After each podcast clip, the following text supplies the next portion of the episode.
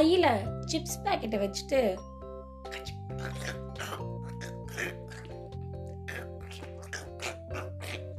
அப்படின்னு கடிச்சு நொறுக்கு முறுக்கு நொறுக்கு முறுக்குன்னு சாப்பிட்டுட்டே போயிட்டு இருந்தான்.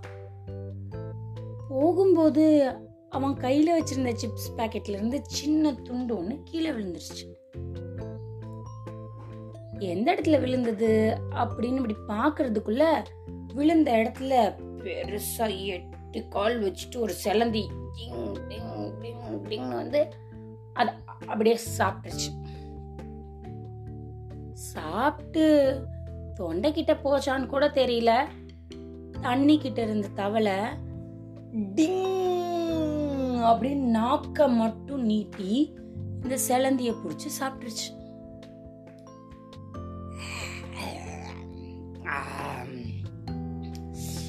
நல்லா இருந்து அப்படின்னு தவளை நினைக்கிறதுக்குள்ள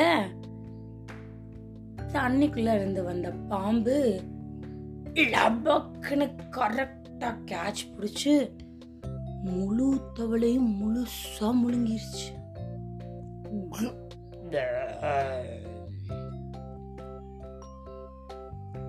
அவன் அப்படியே பயந்து போய் பார்த்துட்டே இருக்கிறான். ஏண்டா ஒரு சிப்ஸ் விழுந்ததுல? அப்படின்னு அவன் நினைச்சு பார்த்துட்டு இருக்கிறதுக்குள்ள மேலிருந்து ஸ்வாங் அப்படின்னு பறந்து வந்த கழுகு அந்த பாம்பை அப்படியே காலில் பிடிச்சிட்டு பறந்து போயிடுச்சு.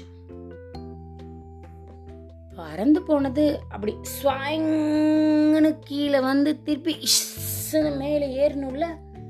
அதுக்கு கொஞ்ச நேரம் ஆகுறதுக்குள்ளேயே பெரிய சிம்பான்சி ஒன்று நல்ல பலமான கையில் ஓங்கி பளிர்னு ஒன்று விட்டு கையிலேயே அந்த கழுகையும் பாம்பையும் பிடிச்சி அவ்வளவுதான். உள்ள போயிடுச்சு. உள்ள போய் கொஞ்ச நேரம்தான் இருக்கும். சொரா தண்ணியில அப்படியே டிங்னு டைவ் அடிச்சு வாய பொழந்தபடி இந்த குரங்கு அப்படியே லபக்குன்னு வாய்க்குள்ள மூடி டபக்குன்னு வந்து தண்ணியில உழுகும்போது தண்ணி அங்க இருந்து அங்கே மேலாம் பச்சைக்குன்னு அடிச்சு இந்த பையன் மேலே வந்து பளீர்னு மூஞ்சியில் பட்டுச்சு.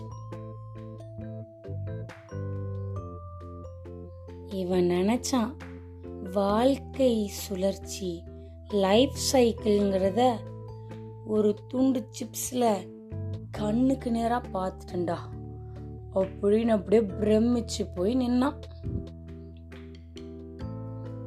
கீழே விழுந்த சிப்ஸை சாப்பிட்ட சிலந்திய சாப்பிட வந்த தவளை தவளைய அப்படியே முழுங்கின பாம்பு பாம்பை தூக்கிட்டு போன கழுகு அதை பளீர்னு அணைச்ச மனுஷ குரங்கு அதை முழுங்கின திமிங்கலம்.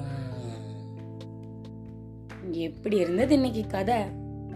இதுவரை நீங்கள் கேட்டுக்கொண்டிருந்தது கதையும் நானும் ரேவா வல்லியப்பனுடன்.